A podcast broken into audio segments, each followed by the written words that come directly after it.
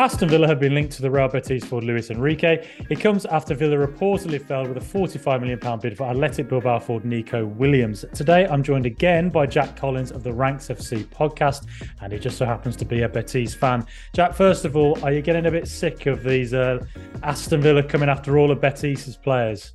Yeah, I mean, can you leave us alone? We're not going to be players left at the end of the window by by this rate. I mean, look, it's one of those where obviously Unai Emery's recent knowledge has been within La Liga. So you're going to expect him to start to pick out players that he thinks are attainable. Uh, Betis had their own share of, of financial troubles uh, over the course of the summer, registrations, a few levers being pulled in many ways, a, a, little bit of a mini Barcelona, but with nowhere near the kind of financial catastrophe that could lie on the other end. But yeah. Betis have had to sell in order to, to bring players in. So I, I can see why he's attacking this market in, in a little bit. You know, it, it makes mm. sense for for Emery to be picking up players from these kind of sort of I wouldn't say mid level, but high mid level La Liga clubs. You know, there, there have been links with players back from his old stomping ground at Villarreal.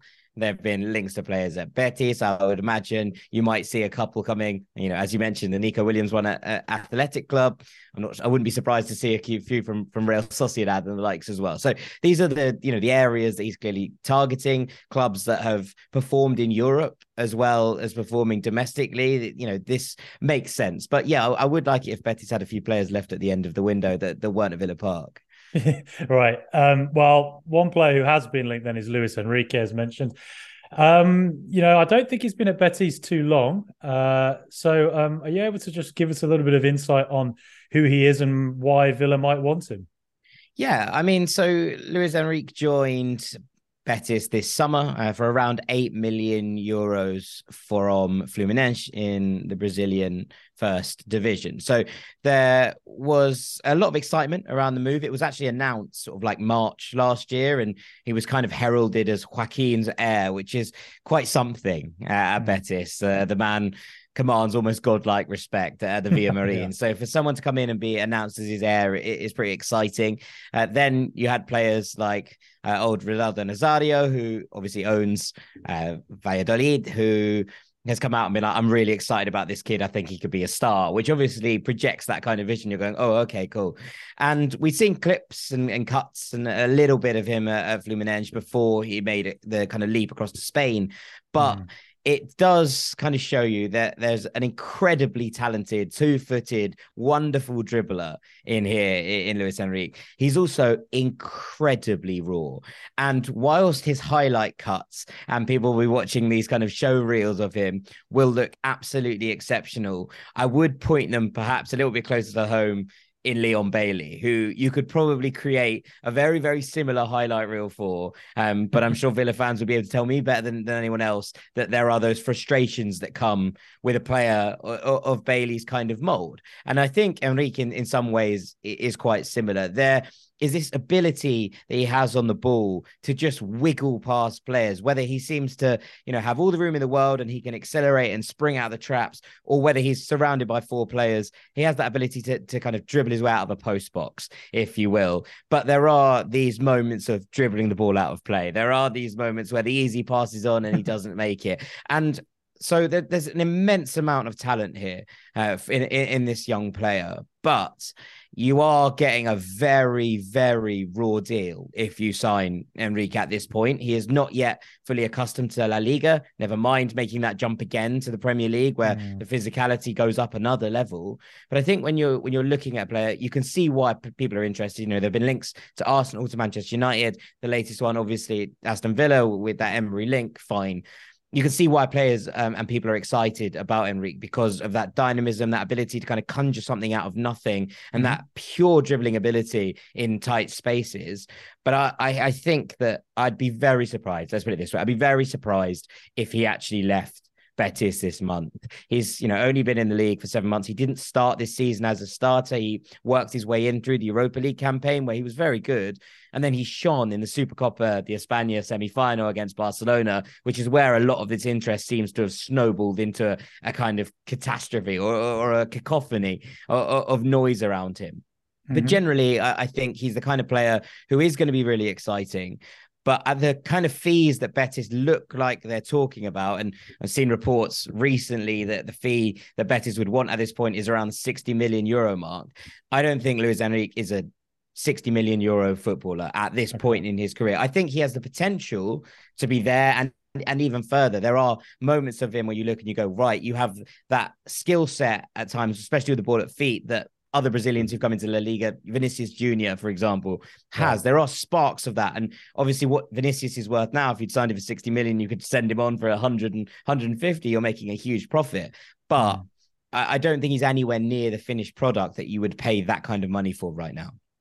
Okay, um, and you know, you look at sort of Villa's forward line, Ollie Watkins and Leon Bailey are pretty much all we have right now, considering that Danny Ings has gone to West Ham, um, and Jhon Durán as well. Actually, we've signed uh, from the MLS. Um, but you know, do you think Henrique? Uh, what what do you think he'd sort of bring into that forward line that the other two don't? I mean, you sort of compared him to Leon Bailey there. Is he is he quite different to Bailey as well? Yeah, they're, they're, they're not the same player. I think that that comparison is very much the the frustrations and the highlight real talk. He is a winger, and and so okay. I suppose in terms of actually what Villa have in these wide areas, he would bring something different to the table. And I think it's interesting. You mentioned obviously at the top that link to, to Nico Williams. Nico Williams feels similar in some ways, actually, mm-hmm. to to Henrique in the fact that he is a player who has immense one-on-one capabilities, who is really going to stay wide and play in those wide areas. Obviously, we saw that a little bit more from Nico at the World Cup, but you know, having been to Bilbao to see Athletic Club a couple of times this season, there are those similar frustrations. He's a wide player who can do magical things, but the end product isn't always there. And and, and actually, I think what Emery is clearly looking for here is an out and out winger. Now, the last time we talked, we talked about Alex Moreno and the fact that maybe at points he's going to deploy a double left wing back system in order to try and get the best out of that side without necessarily giving any defensive scope up. I think mm-hmm. what Emery is probably looking for here is a very different type or a very different mold of player. And the reason I think that he's kind of come away from the Arnaut Danjuma thing, you know, a player he obviously knew well, and it kind of felt like Villa would have had first dibs if they wanted yeah. Danjuma.